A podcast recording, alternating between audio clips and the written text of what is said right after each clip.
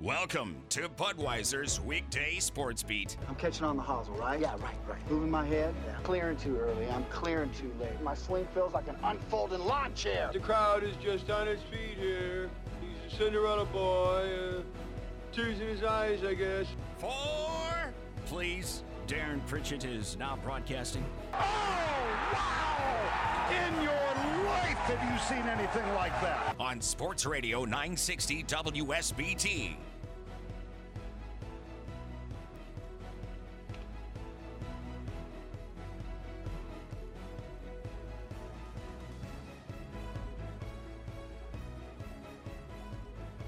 And a pleasant good afternoon, everyone. Welcome to Budweiser's weekday sports beat on your home of the Fighting Irish, Sports Radio 960.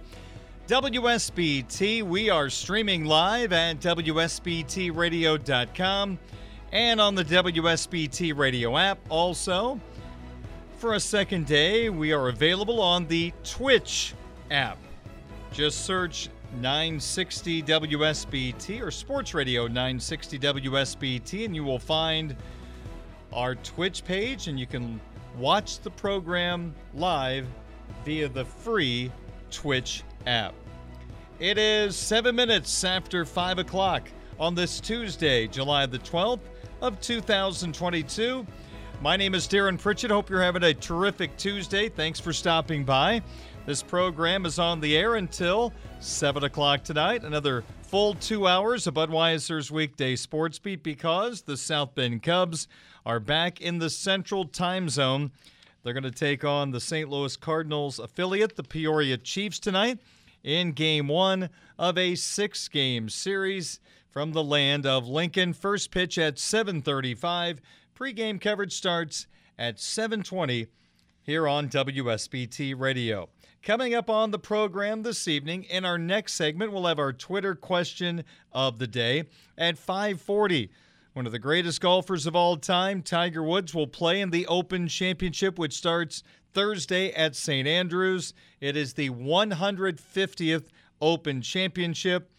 And unfortunately, not a lot of the talk is about that historic milestone for the championship. It's about still the Live Golf Tour, the Saudi Arabian backed tour that many great golfers have elected to go to. Tiger Woods, very outspoken today about those individuals. We'll play back his comments and we'll discuss the impact of the Live Golf Tour going forward coming up in our segment at 540 the my 5 question of the day at 550 the top 5 players right now on the Chicago Bears roster do I have Justin Fields in my top 5 I'll tell you coming up in just a little bit at 606 Mike Singer is going to rejoin the program the Notre Dame football recruiting insider for Blue and Gold Illustrated blueandgold.com we have a lot to talk about in this particular segment. And one of the main things I want to discuss with Mike is Austin Novosad.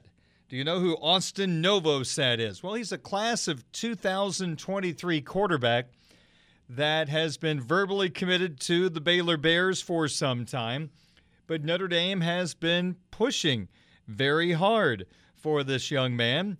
After Dante Moore, you could tell he was moving away from Notre Dame and eventually on Friday picked the University of Oregon. So, is there a chance the Irish could change the mind of this young quarterback? But right now, Novosad is a Baylor commit. So, we will talk to Mike about him. Also, Jaden Greathouse, one of the top wide receivers in the country, is going to make his commitment known to everybody later on this week. So we'll ask Mike if he believes Notre Dame is the leader for Jaden Greathouse. That's all coming up in the six o'clock hour when we talk to Mike Singer, and we'll have our sports wagering segment right around 6:30 here on Sports Radio 960 WSBT. So sit back and relax. We got plenty to talk about. The football season's right around the corner, and it is never too early to talk football. In fact, just as I was coming on the air, saw a report from Mike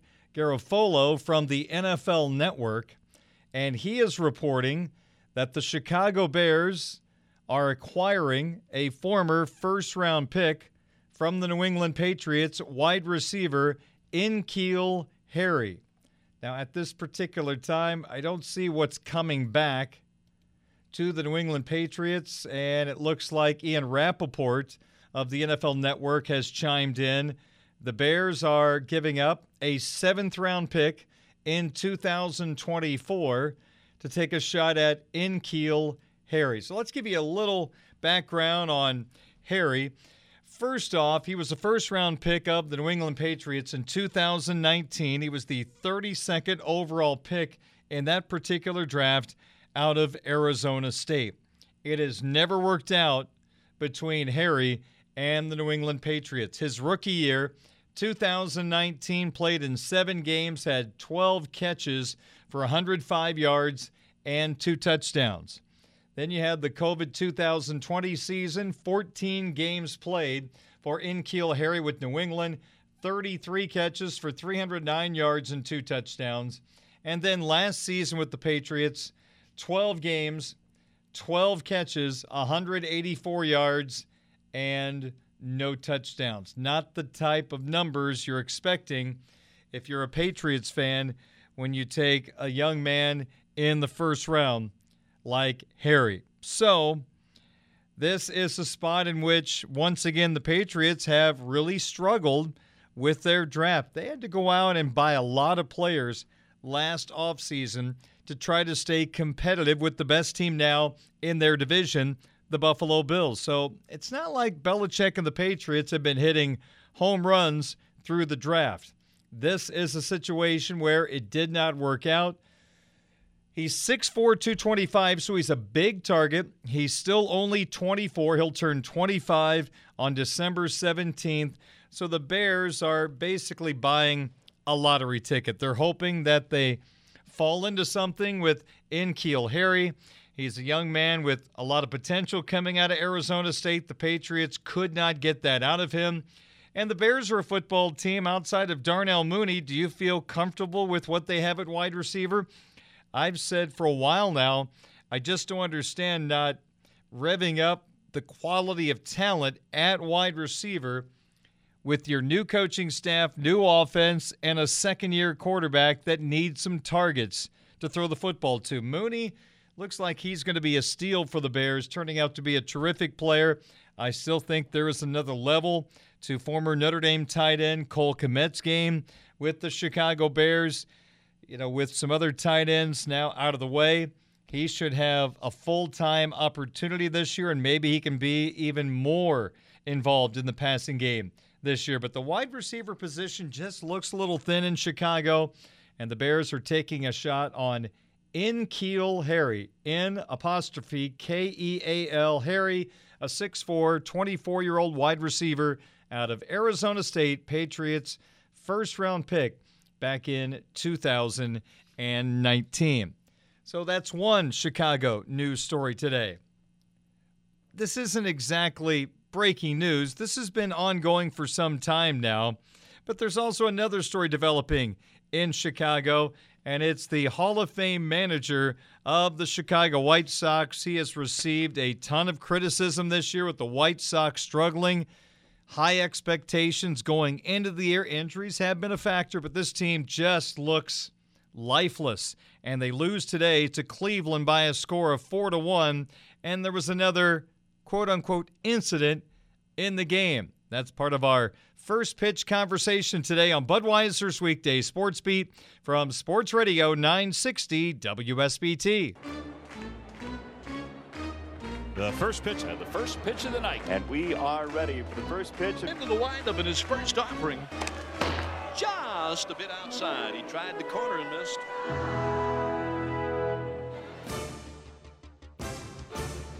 Well, today's first pitch is how do the White Sox get out of their current dilemma? Or maybe I should say dilemmas, plural. The main dilemma is how in the world do you turn around this baseball team that is supposed to win the American League Central and maybe win it going away? But right now, on July 12th, after the White Sox lost to the Guardians today in Cleveland 4 1 in game one of a doubleheader, the White Sox are 41 and 45, a 477 winning percentage. Third place in the division. They are right now two and a half games behind second place Cleveland in the division. And after the loss today, the White Sox are now six games behind first place Minnesota. The White Sox have not been good at home at all. 19 and 25 at guaranteed rate field. They've actually been a little better on the road, 22 and 20. Run differential to me has always been a good stat. Doesn't tell the whole story, but I think it's a fair stat over a long season. Right now, the White Sox have given up 44 more runs than they have scored this year. Now, it has not helped with the fact that Yoan Moncada started the year on the injured list with an oblique, missed a little over a month. Eloy Jimenez early on in the season suffered an injury. He just came back within the last week. Lance Lynn missed the first couple of months of the season. The ace of the White Sox rotation, he's back, but he has not been overly effective so far this year. Liam Hendriks has been on the disabled list. So that's part of the personnel conversation in terms of level of play and injuries. The other dilemma is the Hall of Fame manager of the White Sox, Tony La Russa. I am an apologist for Tony. Having the opportunity to watch him year after year run my team in St. Louis, I am a huge La Russa guy. I will defend him in almost every situation. I love the way he managed a game. He basically created the, what we have in bullpens today, the matchups. He did that with the Oakland A's back in the 80s. He revolutionized bullpens. He will stand up for his players. He will not allow the media to criticize his guys. He will bark at the media if they try to say something about his guys. But that may not be a good thing right now interesting story that is unfolding right now surrounding La Russa. Then we'll get to what happened today. So, Bob Nightingale is a baseball insider for USA Today, a longtime baseball writer, credible guy. So, he has a story out, and he also talked about this story on 670 The Score on Monday on the Parkins and Spiegel show. And this story centers around the fact that morale is very low right now in the Chicago White Sox clubhouse amid the team's disappointing season, and tensions are very high. Now, Nightingale revealed on Sunday that some of the things he is hearing includes quote unrest, clicks, and a lack of player leadership inside the White Sox clubhouse. And these things have spread like wildfire across the league. Now, Nightingale went on 670 the score and talked about what he had written. And Nightingale did not back down from the standpoint he said that his sources are saying that the rumors have come directly from White Sox players expressing their displeasure to other teams and coaches. So Nightingale got the White Sox players' side of this from other teams and coaches. Here's what Nightingale had to say, quote, "The answer I get just inside the clubhouse, I mean, guys are complaining about Tony La Russa. Guys complain about the front office and things like that. But when it comes down to it, everybody is saying there's really no leadership in that clubhouse. End quote. That's a major problem. The game of baseball is driven by statistics. It is an analytically driven game. The analytics can almost manage the game itself. In a lot of organizations, the analytics do manage the game. The gut decision is being taken out of the game by front offices that are all in on analytics. So the White Sox are in a situation right now where a lot of their fans have been furious with some of La Russa's decisions this year. I could probably pick many. Let's narrow it down to two. He continues to play Leury Garcia a lot, despite not having a great offensive season, and he will bat him high in the lineup. And within the last week, Garcia had a big hit, and Tony went out of his way to praise Garcia because he knows the criticism he's getting from the fan base about his use of Leury Garcia. Another is some of the managerial decisions within the game.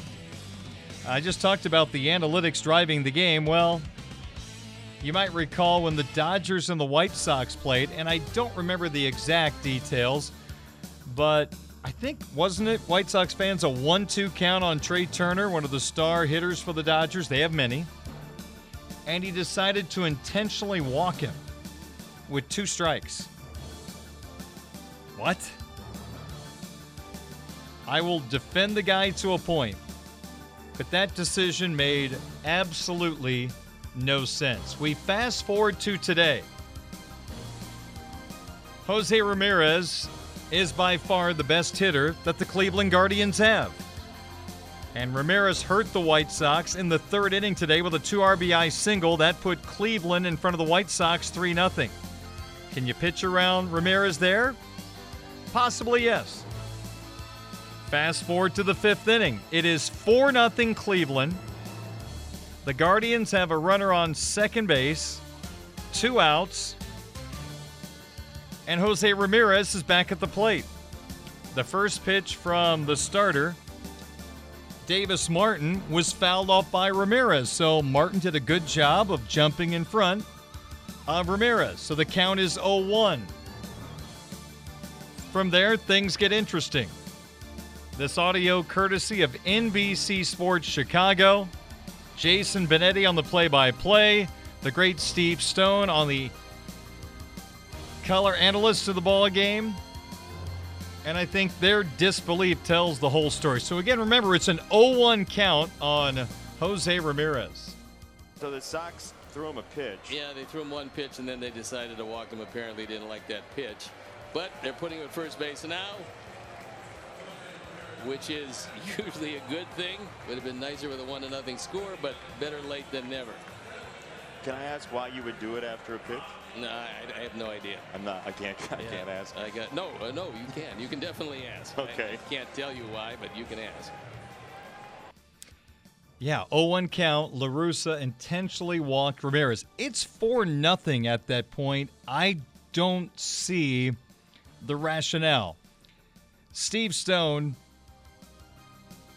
a terrific pitcher at the Major League Baseball level, as fair and as good of an analyst anywhere you'll find in baseball. He is not afraid to speak his mind. You might recall back in the day, some of the Chicago Cubs players didn't like his frankness when he was the Cubs analyst. There was the infamous call by Kent Mercker from the clubhouse up to the press box, upset at some of the things that the broadcast team was saying, including Steve Stone.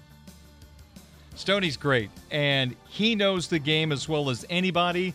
And for him to be speechless about that decision by Tony La Russa says a lot. And I don't need to say any more. That's a respected guy, a 20 game winner. And he was absolutely stunned at what La Russa did. And it does make absolutely no sense. And he's done this twice. It is so out of character. After watching him all these years in St. Louis, he's doing things that just don't make any sense. And I just can't believe the game has passed him by. You don't win all those ball games throughout your lifetime by accident. The White Sox brought him back to help this team get over the hump. Remember the disaster in the playoffs against Oakland? Rick Renteria trying to manage that bullpen in a deciding game of a series? It was one of the worst managerial jobs you'll see. La Russa was brought in to fix those problems. But the fact that the players are saying there's no leadership in the clubhouse, that is awfully concerning. And many White Sox fans, I didn't necessarily agree, but I will tip my cap to those Sox fans that were worried about, and you hate to bring this up, but the age differential between this young White Sox team and Tony, who's in what, his upper 70s? There's a big difference. Young guys today do things a whole lot differently than young guys did 20, 30, 40 years ago. This is a young, vibrant White Sox team with great personalities like Eloy Jimenez, Luis Robert, Jose Abreu. Lance Lynn has a unique personality, a little more on the grumpy side. Liam Hendriks, man, that guy, if he's in the clubhouse storming around like he does in the mound, that would be interesting. But a manager, again, the analytics drives the game. From a managerial standpoint, my biggest concerns are always this Do you handle your pitching staff effectively?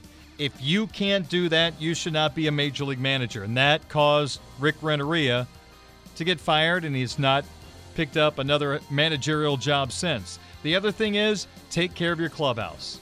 Some guys you got to pat on the back, some guys you got to baby, some guys you got to put your size 13 foot in their backside. You got to take care of the clubhouse. It can't run itself.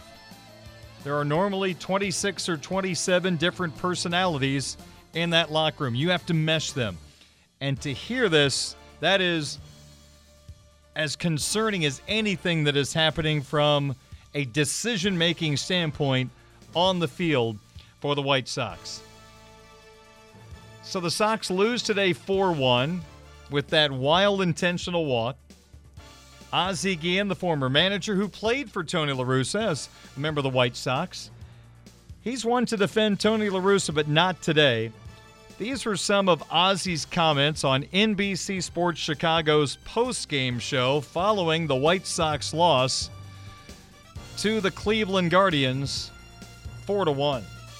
Yeah. But when you're a Hall of Famer, you know nothing to lose. Yeah. The reason Tony La Russa came here to direct this ball club better than Rick Renteria. Mm-hmm. Not, it's true. Okay, here's you, Tony. If I know I have nothing to lose, is I going to take that job? I don't care who like me or who not. We're going to do it this way.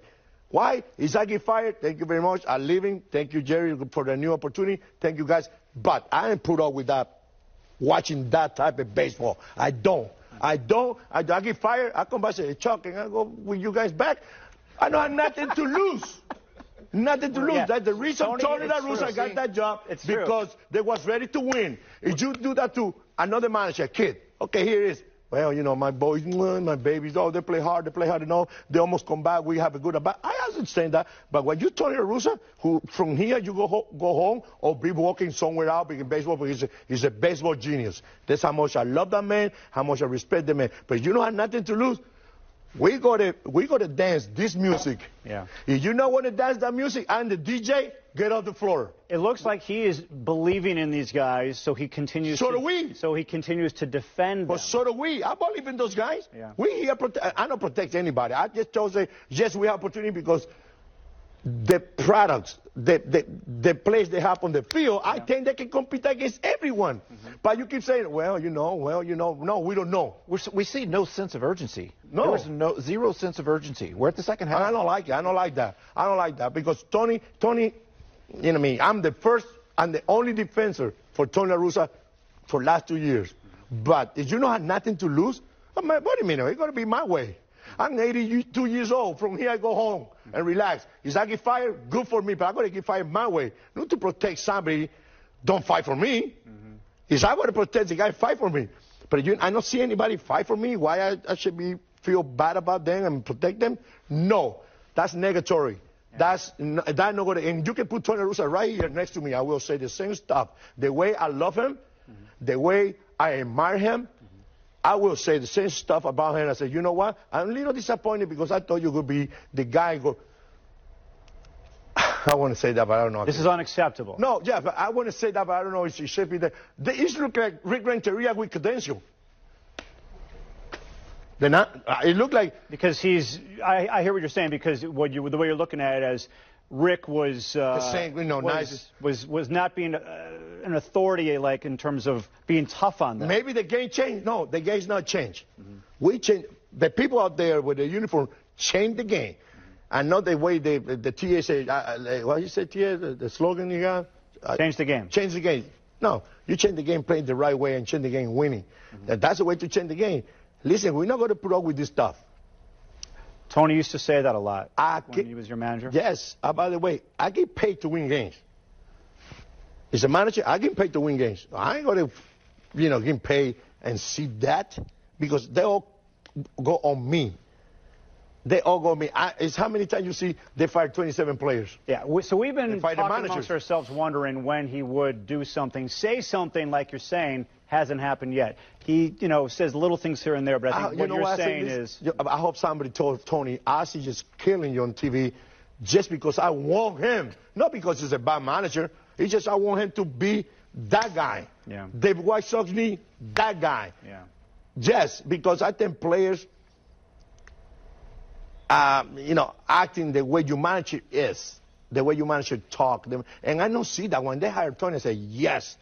But nowadays, like, oh, this is Rick Renteria with, with credential. I, I don't like it. I don't like it. He is Rick Renteria with credentials. Oof, that's a very interesting way of putting it. Couple of things. I get very uneasy when people who are watching their baseball team play say there is no sense of urgency. The team is flat. They didn't come ready to play today. Because sometimes you have to tip your cap to the opposition. They make you look sluggish. You face Max Scherzer and you get three hits, no runs in nine innings. Oftentimes, well, they weren't ready to play today. You know, sometimes the other team is just better than you. But I will say this there isn't that fire right now in this White Sox club. They just seem to be on cruise control, and that is extremely concerning. They are not fighting for themselves, and it appears from the outside looking in, they are not fighting for their manager. That is one very good reason to move on from a manager. When the players aren't responding and that lack of urgency is noticed on the field consistently, not just one game or two games, but consistently, that is a very good reason to make a change in the dugout. Now, in terms of defending players, that is something Tony has always done. I do know for a fact that when he was in St. Louis, he could be very hard on his players in the locker room. There were times that the old refreshment table got flipped over at the end of a harsh conversation with his team. Now, is he doing that with the White Sox? I don't know. Only the players and Tony and anybody in that locker room knows that. But I just don't see Tony changing at this point in his career that he's going to all of a sudden start being critical of players on his team. He was a player. That's why he's sensitive about criticism from the media and fans because he knows how difficult the game is. I don't think that's going to change. And I'm not really sure at this point if what we're hearing is true that there is no leadership in the clubhouse. The players are frustrated with their manager. If Tony goes off on a couple of players after tonight's second game, if they lose, that's only going to make it worse. I, don't see at this point how that's going to be a positive. If you have the respect of your locker room, then you can go out and deliver a message to the fans through the media. But if the players are not responding to you, like Nightingale is talking about from USA Today, nothing good is going to come from being extra critical toward players in the media. That has to be done in the locker room, man to man, saying, You're not doing the job. You got to do this, this, this, this, or we're moving on from you. So even though I agree with Ozzie to an extent, sometimes you have to be critical. But at this point, I don't think it does Tony any good. I don't think it does the White Sox any good. It might just cause an even worse fracture than what is already being reported by individuals like Bob Nightingale. You're kind of getting to the point of the season that this could slip away from the Sox. This is a huge week for Chicago. There are 162 games. These eight games are a part of the 162. Yeah, yeah, yeah. But you've got four in Cleveland, including the doubleheader today. And then starting Thursday, you've got four at Minnesota. Those are the two teams ahead of you in the standings. And if you lay an egg this week, that could be the beginning of the end for this White Sox team because they have shown no consistent level of play that makes you believe things are going to turn around dramatically over the next couple of months. In this eight game stretch, if you go one and seven, two and six, it's almost time to start looking ahead to 2023. I hate to do that. You never know. Things can change. I saw it last year when St. Louis won 17 in a row, which was kind of a fluke, but it happened. It counted. That just doesn't seem like that will happen with this White Sox team. So I guess here's my final thought. If you have a disastrous week against the Guardians and the Twins, and if all of this Nightengale story is true about the fracturing of the White Sox clubhouse and the lack of leadership – I don't see how Jerry Reinsdorf and his staff do not make a change. It's unacceptable. The talent on this team, unacceptable to be six games out of first place in the American League Central. And heck, throw away the six games. It's about the mediocre level of play that the White Sox have given their fans throughout the year. I love Tony. He'll always be my favorite manager, but he's just, for whatever reason, not the same manager right now. It doesn't make sense why he's making a few of these decisions that he makes. You hate to be critical of Tony. He's in the Hall of Fame and we're not, but a couple of the intentional walks, including today, I just don't see how he can put forth an argument for them. So it's going to be an interesting week. Can they turn things around tonight? You got Dylan Cease on the mound. You have the advantage on the mound as he faces Konnor Pilkington. If you lose this game, you feel like a sweep in Cleveland's going to happen, and then you go to Minnesota wounded, and they could deliver a knockout punch. At that point, maybe over the All Star break, the White Sox seriously have to consider firing their Hall of Fame manager for a second time. 538 is our time. I'm Darren Pritchett. Coming up next, our Sports Beat Twitter question of the day on Sports Radio 960 WSBT.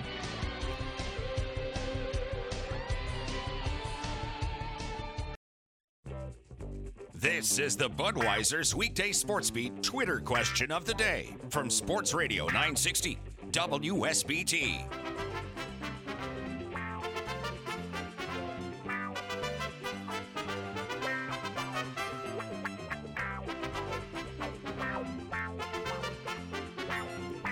Five forty-three at Sports Radio 960 WSBT. Sports Beat continues. Darren Pritchett with you. My Twitter account is at 960 SportsBeat. Each weekday, I post a question for you to vote on. And here was yesterday's question Taking out of the equation weather concerns, which playing surface would you rather have your favorite football team play on? Natural grass, field turf, or I really don't care? I'm just ready to watch football. Well, after all the votes were tabulated, coming in third place in the voting, doesn't matter to me, 19.3%. Coming in second in the voting, field turf. But field turf only got 21.6% of the vote. Landslide winner, natural grass, got 59.1% of the vote. I'm with you. Nothing better than natural grass, seeing that sod fly in the air. Maybe there's a couple of muddy spots on the field like the good old days when you used to watch some of the NFL films. What was it? The Colts, Giants, NFL championship. You had all that mud on the field. That's good stuff. Now, there are many places, including right here in South Bend, where natural grass makes a ton of sense considering where our location is and the weather we deal with. But I'm with the majority. Natural grass is the best way to go. Thanks for voting. We have today's question up. It's in regard to college basketball. I know, way too early, but let's just have a little fun. ESPN college basketball bracketologist Joe Lunardi has come out with his new NCAA basketball tournament projection. He put it out earlier today. Which of these three projections do you think will end up being the most accurate? Your three choices Indiana, a four seed in the NCAA tournament. The Purdue Boilermakers, a seven seed. Or the Fighting Irish of Notre Dame, an 11 seed. So again, Joe Lunardi, the bracketologist from ESPN, put out his most recent projections for this year's NCAA tournament. Which of these three projections will be the most accurate? The Hoosiers as a four seed, the Boilermakers as a seven, or the Irish as an 11 seed. You can vote right now on my Twitter account at 960 SportsBeat. And just taking a look at the early voting, it's a two horse race between Notre Dame and Purdue. There is a lot of love going on with this Indiana basketball team. Jon Rothstein, esteemed college basketball writer for CBS Sports, he says the Big Ten goes through Bloomington this year. Is Jon and a bunch of people just drinking the Kool Aid with the way Indiana finished last season and disregarding what happened earlier in the year? Now they have some interesting recruits coming in. I'm just not totally sold it's going to go through Bloomington just like that. You take a look at what Michigan has, and Illinois brought in one heck of a recruiting class and two of the best grad transfers in the country to their program. The expectation is by the time the Big Ten season starts, they might be better than last year's team that was a four seed in the NCAA tournament. Now, when you're dealing with freshmen, you never know, but there's some real high end talent. Shannon from Texas Tech joined the team. So I'm just not going to go all in on Indiana quite yet. But vote now, vote often. Go to my Twitter account at 960 SportsBeat. 548 is our time. More Sports Beat coming up in just a moment. Don't forget Mike Singer, Notre Dame football recruiting insider for Blue and Gold Illustrated, blueandgold.com. will kick off the 6 o'clock hour on Sports Radio 960 WSBT.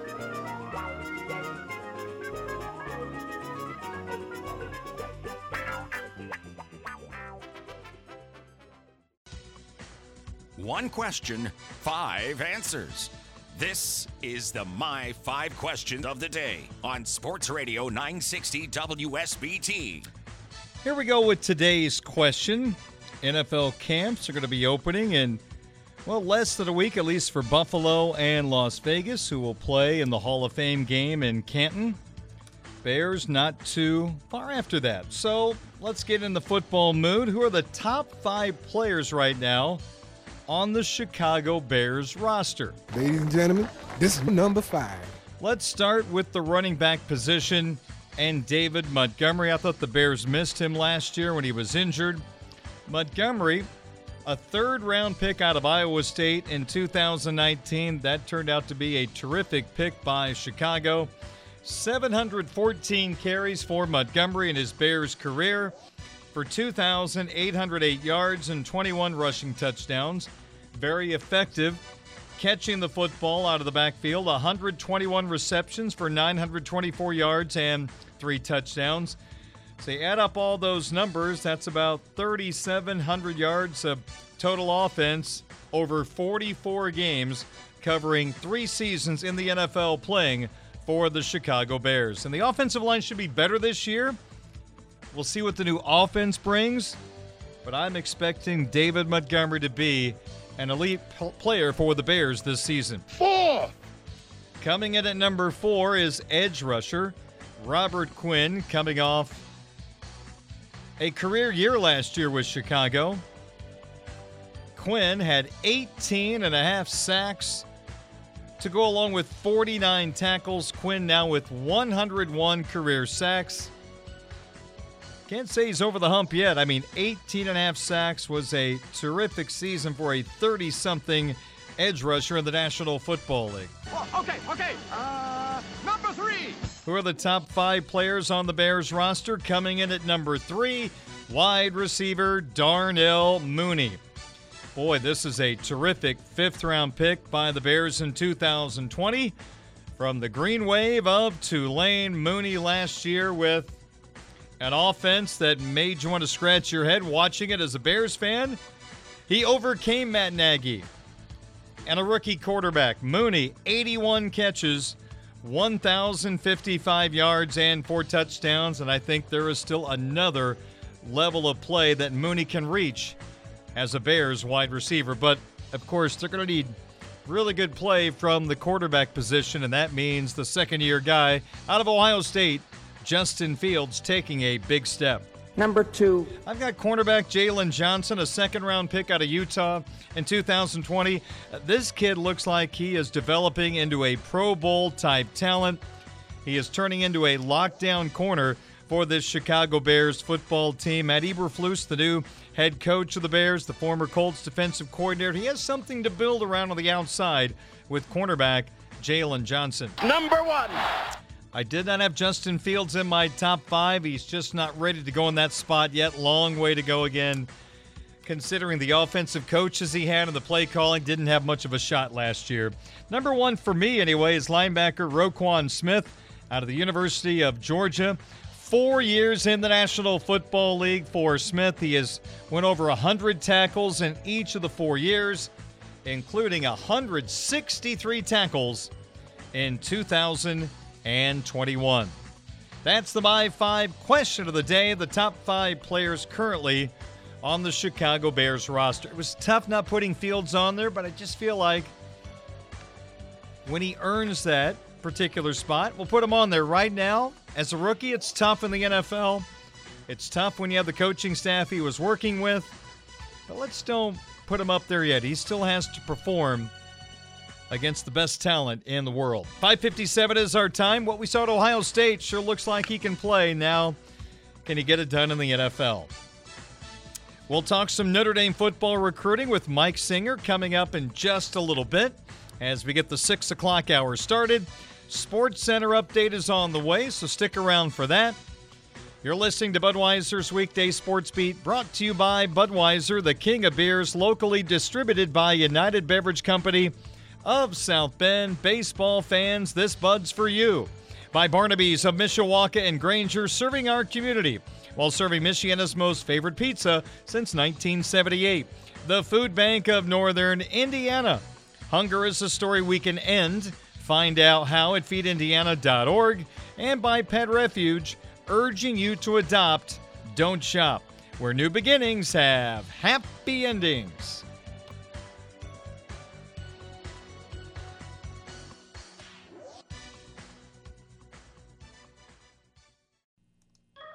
Leading off the 6 o'clock hour on Budweiser's weekday sports beat. Don't you guys go anywhere. Plan to put on a hitting display.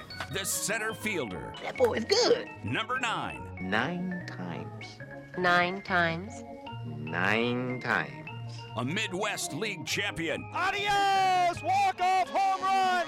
Eloy Jimenez! Who prefers to cheer for the birds on a bat. Adios! Goodbye, and maybe that's a winner! Here's Darren Pritchett.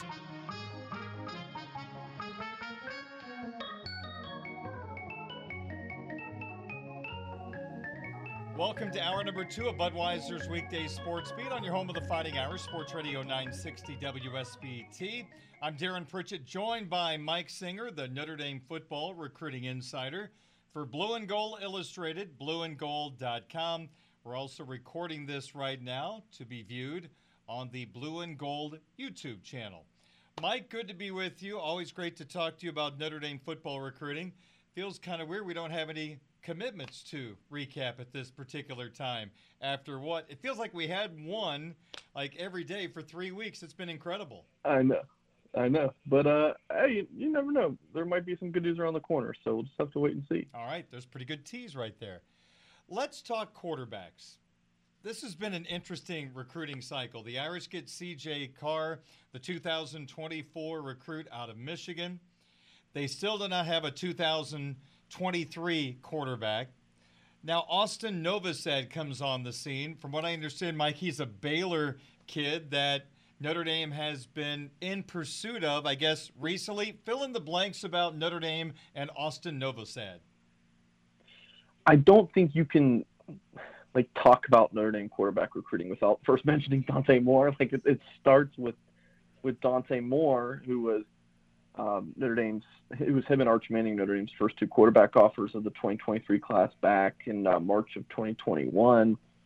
I mean, Notre Dame pursued Moore for you know a year and a half, and uh, you know seemed like for a few months there that they were the team to beat in his recruitment.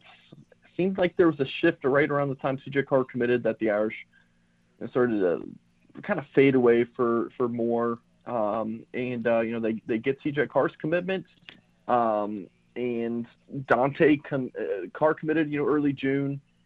Moore just committed to Oregon this past Friday, um, and uh, Notre Dame has you know kind of been behind the scenes. Let's say maybe the past couple weeks working on Austin Novosad from Dripping Springs, Texas, just outside of Austin, working on this young man to uh, you know kind of get the ball rolling on a, a scholarship offer and um, have a full story uh, at blueandgold.com with, with him talking about the offer and, and where Notre Dame stands with him. It's definitely a, a good story to uh, read. So he's been committed to Baylor since last um, December, and you know he still loves the the Bears.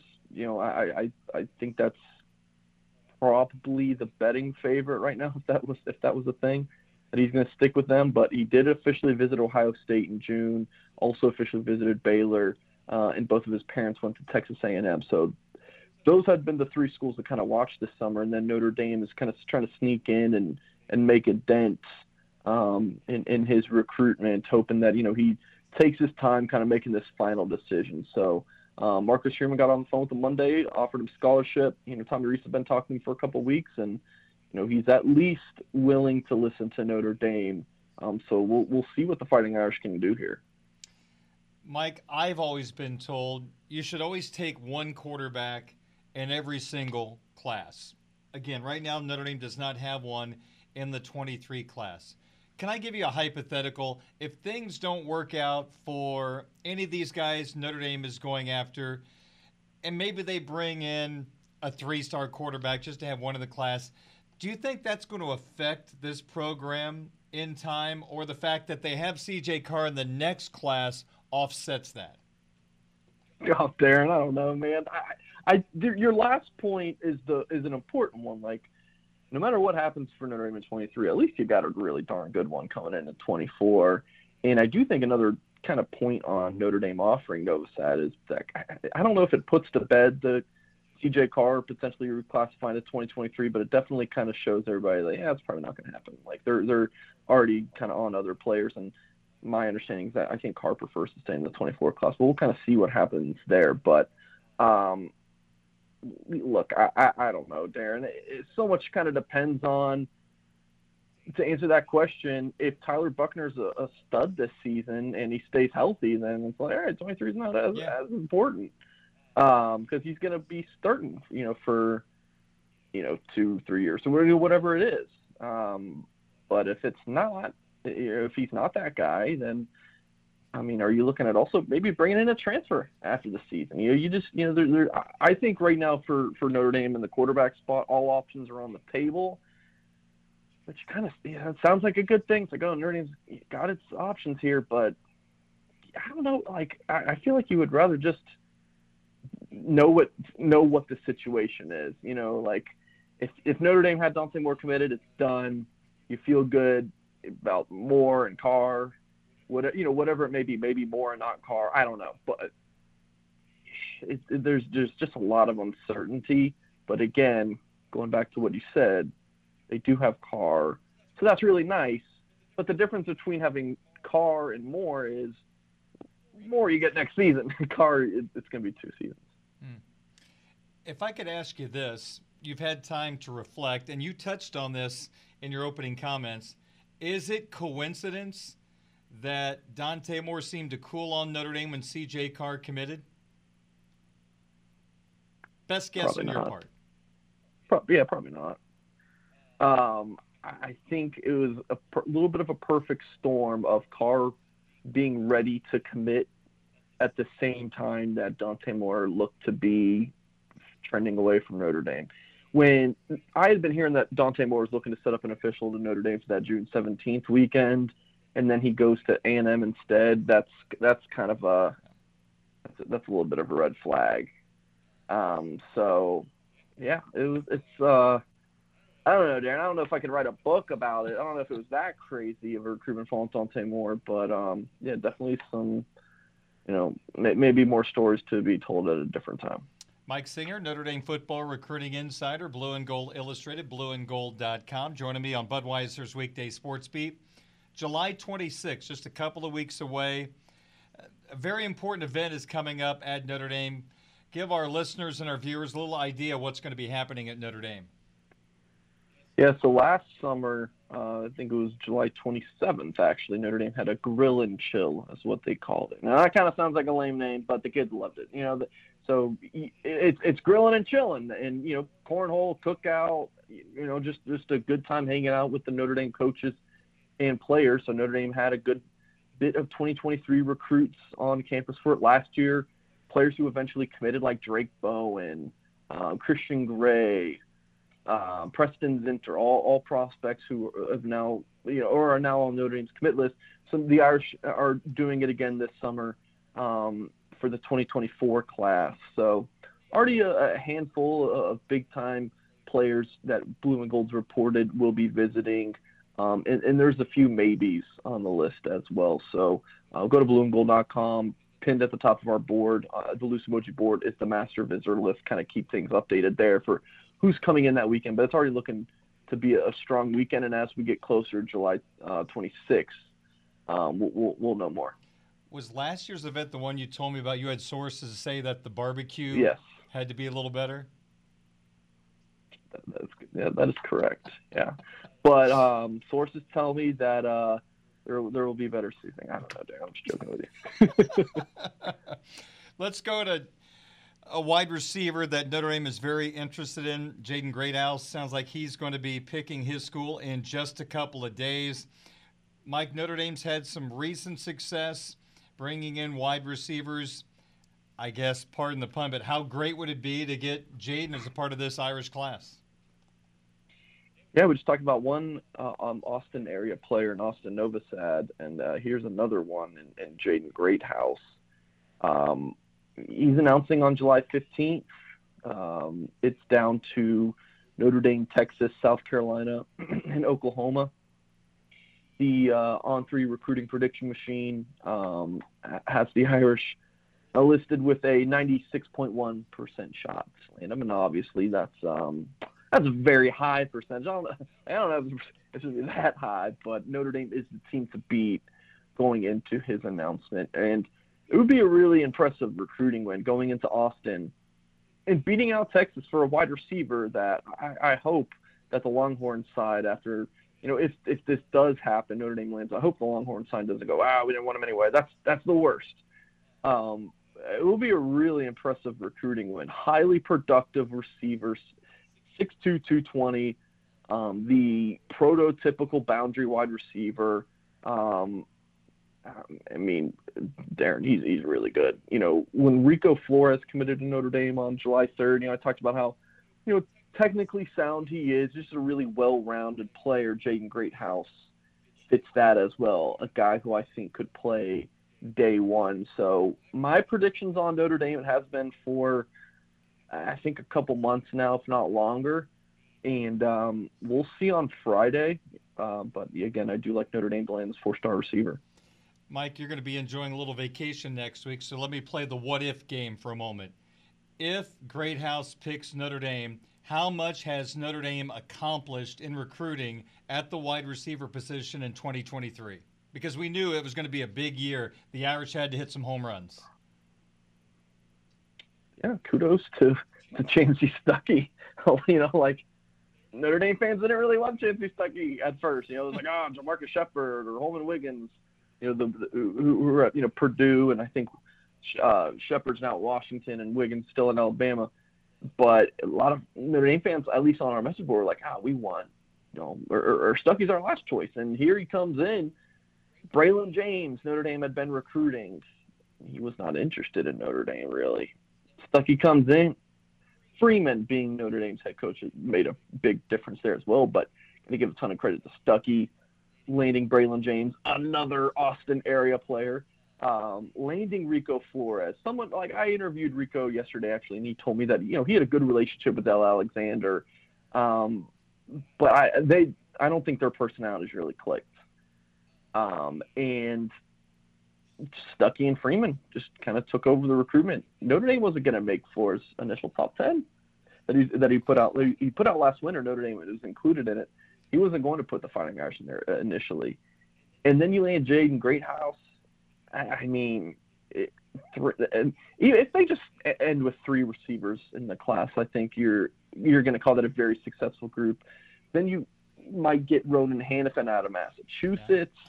Yeah. Um, if Notre Dame lands Jeremiyah Love, um, a running back recruit out of St. Louis, I wouldn't rule him out from a, potentially being a receiver one day. Notre Dame sources tell me that he is a, an outstanding um, slot receiver. So it, it's it's a good feeling right now for, for Notre Dame Nation looking at receiver recruiting, something they haven't been able to say in a couple years since that Deion Colzie, Lorenzo Styles class. Um, but uh, yeah, Darren, it was a huge position of need. Cornerback was a huge position of need, and Notre Dame did well there. Um, or, or, you know, we'll see how it finishes out. I think they might be done at specifically corners in this class with Michael Bell and Christian Gray. Now it's just what do they do at quarterback? Mike, let me shift over to the 2024 class for a moment, and things are going very well early on in this recruiting cycle. Aeneas Williams is a running back in the class of 2024. Gosh, I remember a pretty good Aeneas Williams who played cornerback for the Arizona Cardinals when I was growing up. But this is a different Aeneas Williams, and he's out of Missouri. So give us a little idea the Irish interest in Williams and what stands out about the player. Um, he was really good at Irish Invasion. You know, we got to watch him alongside the Notre Dame coaches that same day, and he put on a show. You know, I thought he looked outstanding running routes. I mean, for running backs at a camp, I mean, what, what are you going to do? Like hand them the ball a ton? I mean, it's, it's a it's a camp. They're not you know tackling each other. You know, so it's the running backs really just get you know just kind of go through drills and and you know catch passes as receivers, and he was very good out of the slot too. So that's another good looking pass catching running back.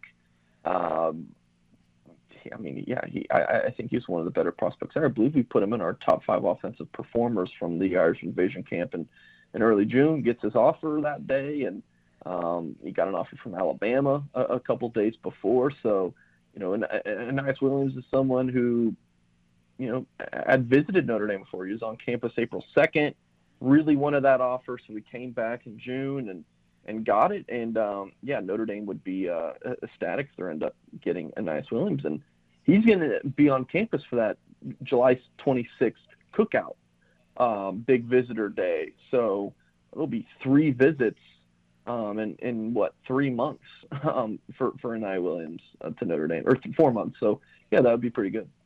And for people that are listening to this on the radio on WSBT Radio, Mike has a profile page up on our YouTube recording right now. Aeneas Williams, Notre Dame, Kentucky, Missouri, Nebraska are the four schools that are listed at the top of the prediction chart at this particular time. You don't see Notre Dame and Kentucky head to head in football very often, but it looks like based on the projections, I know it's early on in the process, but kind of a coin flip at this time. No, I, I mean, you if there's like a 20-sided coin, I mean, I don't know. it's yeah, it's, it's early for them. I mean, the prediction machine, it, it's uh, it just goes on the data it's given, so it's it's very early, and it's just kind of like where's he visited so far. So he's been to Kentucky a couple times, so it it likes them as well. But yeah, it's I, I wouldn't take too much stock okay. into that right now. I'm a big fan of the projector, so just thought I would bring it up. Oh, me too. I love it. Me too. Okay, let's kind of do a, a, a, little recap for a second since we're talking about running backs I know we have people that jump on and off our show and hear your comments. So let's go back for a moment. The Irish have a commitment in the 23 class from running back Jayden Limar. Uh, give me a little recap of what you remember about the recruitment of Limar. What stands out on film about this very talented running back that picked the Fighting Irish?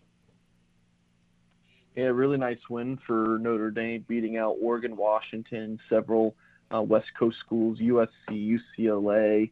Um, yeah, I mean, this was a, a player who uh, former running backs coach um, Lance Taylor did a, a, nice job recruiting. I think Notre Dame probably s- still would have landed him if, if, you know Taylor were still the running backs coach at Notre Dame. Like, just seemed like a really strong Notre Dame fit from the get go. Limar um, visited for the USC game October um, of 2021. Really liked what he saw there. Then there's that running backs coaching change, but Deland McCullough came in, built a strong connection with Limar, um, Tommy Rees, Marcus Freeman, Chad Bowden, all these Notre Dame staffers.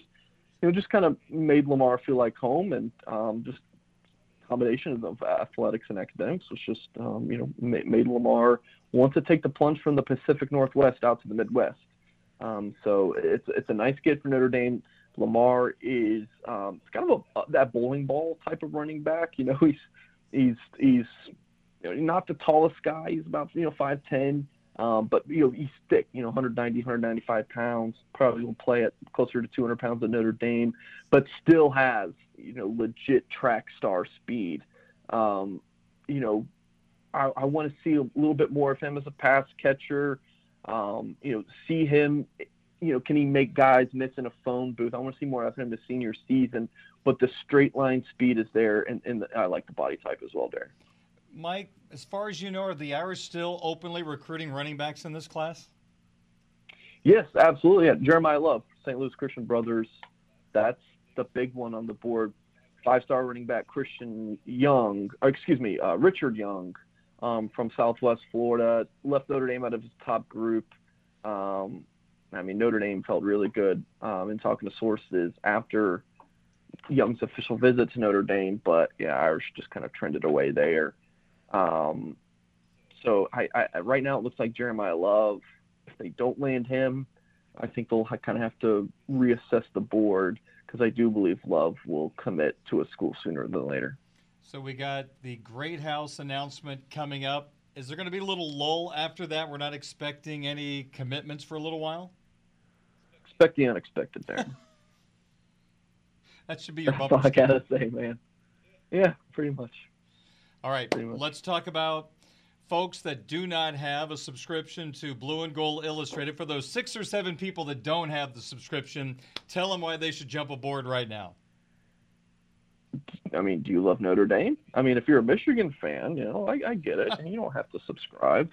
Um, so I, I think some do just to check in on what you know Notre Dame's up to. But I mean, if you're a Notre Dame fan, then you you should subscribe. This is how you do it. Go to blueandgold.com, type it in your web browser. You'll see it at the top. You know, site move special. Blue and Gold moved from Rivals to the On Three network um, January one, and uh, it's a dollar for your first year and you you get access to all of our content. Um, the message board, talk to thousands of other Notre Dame fans. I mean, we post like 10 articles a day that you can read. Um, yeah, blueandgold.com, definitely the place to be. Interact with guys like me on our message board all the time, and uh, it's definitely um, a good spot for Notre Dame fans. Absolutely. And for people listening on the radio that would like to check out the videos that we do, and you also have other videos you guys do throughout the week, what's the easiest way to find those videos on YouTube?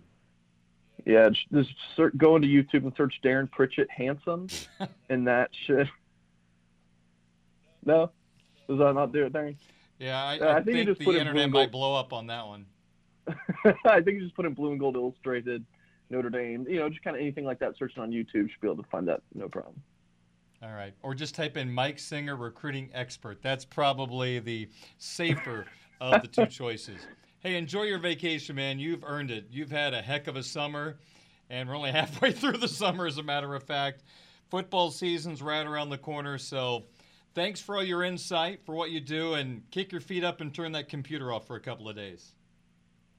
Oh, I'm not taking the computer, so yeah, should be good there. Good for you. Thanks, hey, we'll talk to you soon. All righty, sounds good. That's Mike Singer, Notre Dame football recruiting insider for Blue and Gold Illustrated, blueandgold.com. I'm Darren Pritchett. Sports Beat continues next on Sports Radio 960 WSBT.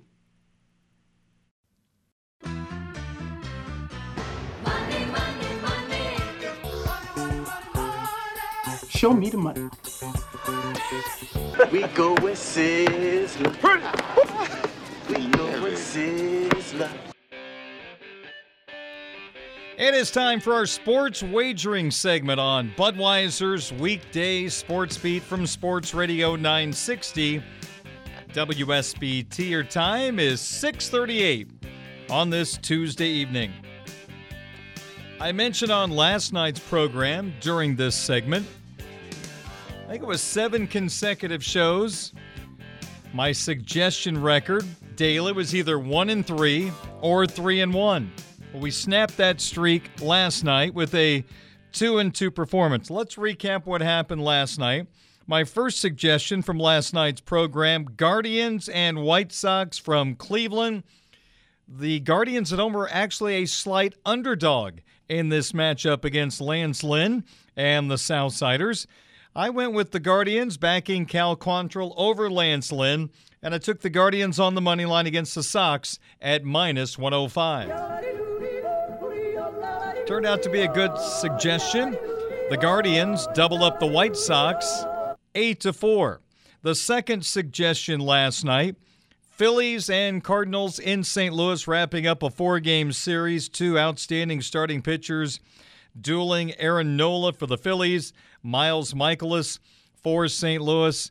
I mentioned one of the major reasons why I took Philadelphia in this matchup was the fact that St. Louis does not score for Miles Mikolas. There's always that one guy on a pitching staff that never gets offensive support in a year.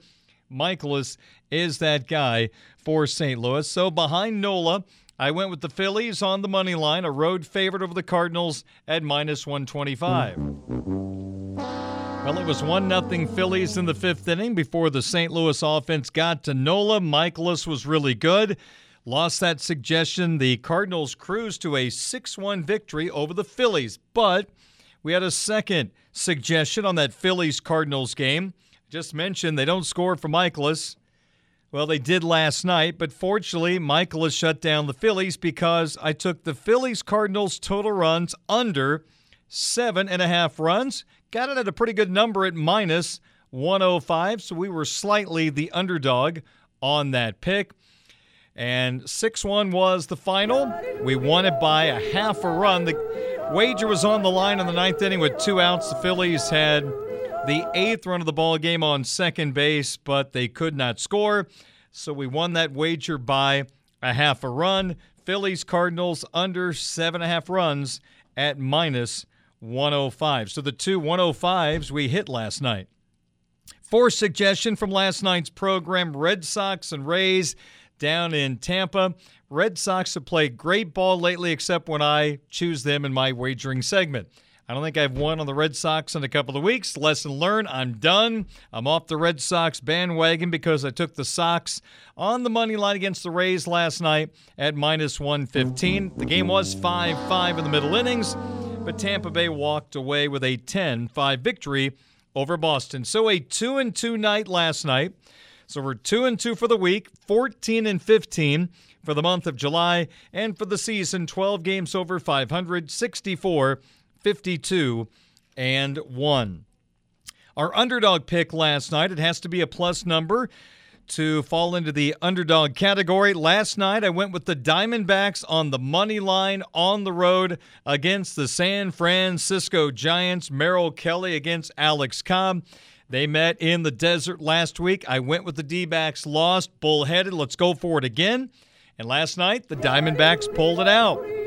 Diamondbacks won 4 3, so our underdog pick, the D backs on the money line at plus 135 hit last night. So my underdog record for the year is now 15 and 13. We're in the plus in that category.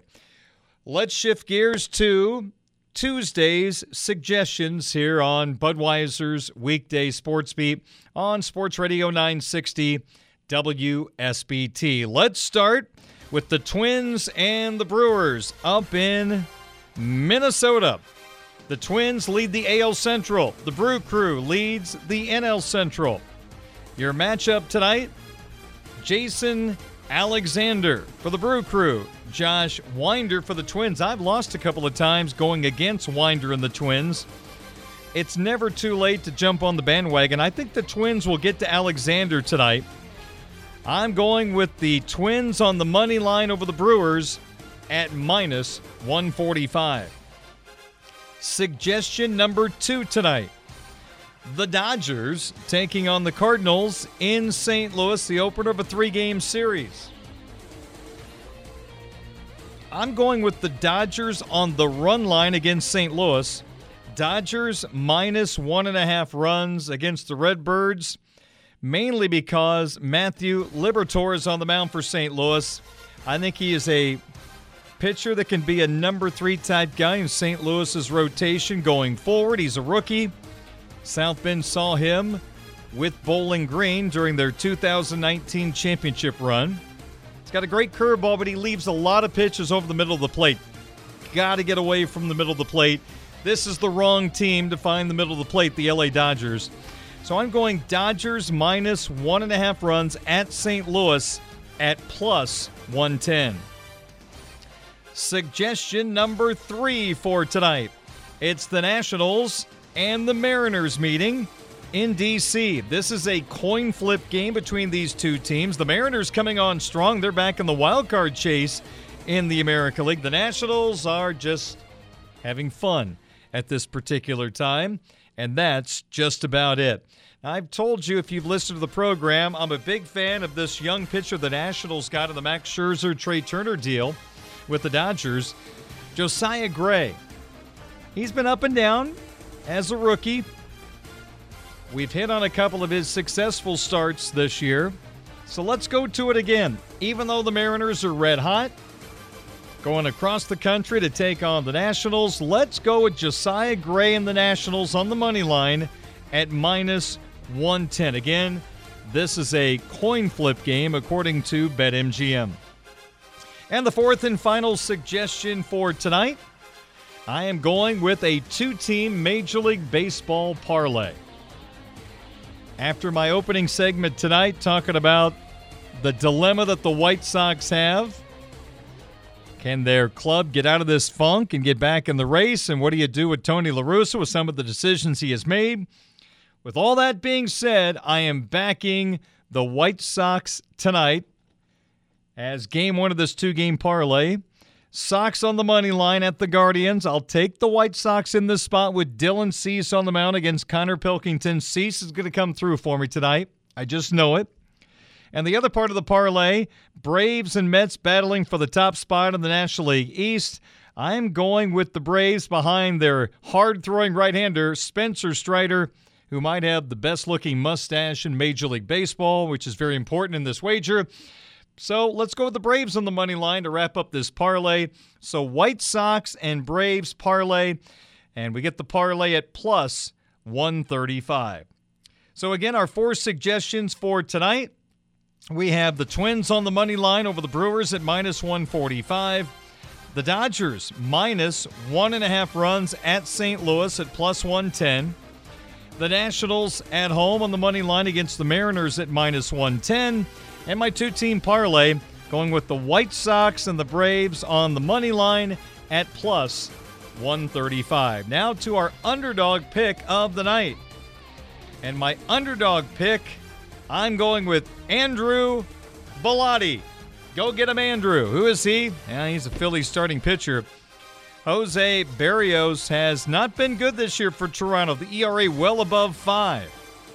Against better offenses, he has not been very good. So why not Andrew Bellatti? Our underdog pick tonight, the Phillies on the money line up in Toronto against the Blue Jays at plus 155. That's our sports wagering segment. We go into Sizzler for this Tuesday evening. We're winding down this installment of Budweiser's Weekday Sports Beat on your home of the Fighting Irish, Sports Radio 960 WSBT. In 1922, we began broadcasting under the call letters WGAZ, the world's greatest automotive zone. Now, we're your home for the Fighting Irish of Notre Dame and the best sports talk in South Bend. Sports Radio 960 AM, WSBT. Celebrating 100 years of broadcasting in 2022.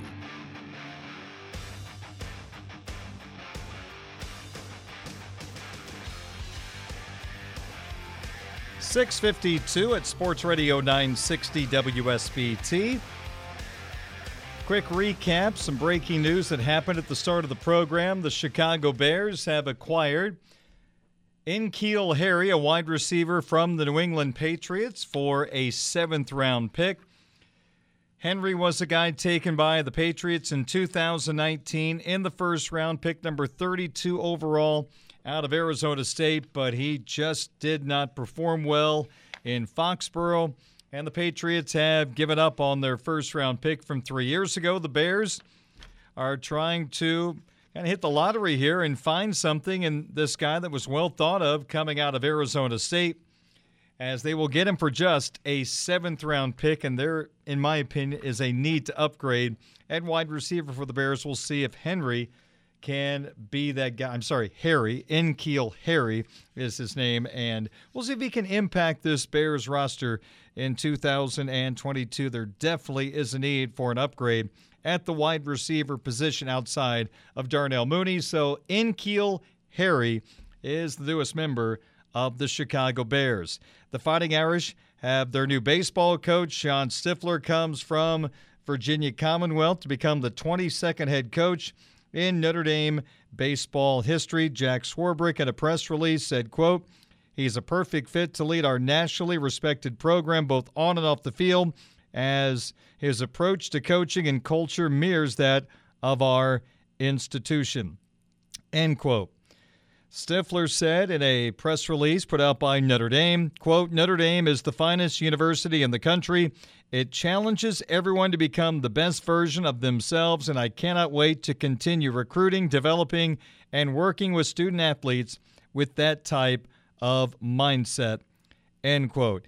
He comes from VCU, where he won the Atlantic 10 regular season championship three times. He led VCU to the NCAA tournament three times, including the last two years. 2015, uh, they won the Dallas Baptist Regional Championship, beating Dallas Baptist and Oregon State before going to the Super Regional and losing to the Miami Hurricanes. So, Shawn Stiffler who led VCU to at least 34 wins in each of his last eight full seasons, is the new head coach of the Fighting Irish baseball program. He will be introduced on Thursday. Budweiser's weekday sports beat has been brought to you by Budweiser, the king of beers, locally distributed by United Beverage Company of South Bend baseball fans. This Bud's for you. By the Food Bank of Northern Indiana, hunger is a story we can end. Find out how at feedindiana.org by Pet Refuge, urging you to adopt, don't shop, where new beginnings have happy endings. And by Barnaby's of Mishawaka and Granger, serving our community while serving Michiana's most favorite pizza since 1978. South Bend Cubs baseball starts in 25 minutes on your home of the Fighting Irish of Notre Dame, Sports Radio 960 WSBT.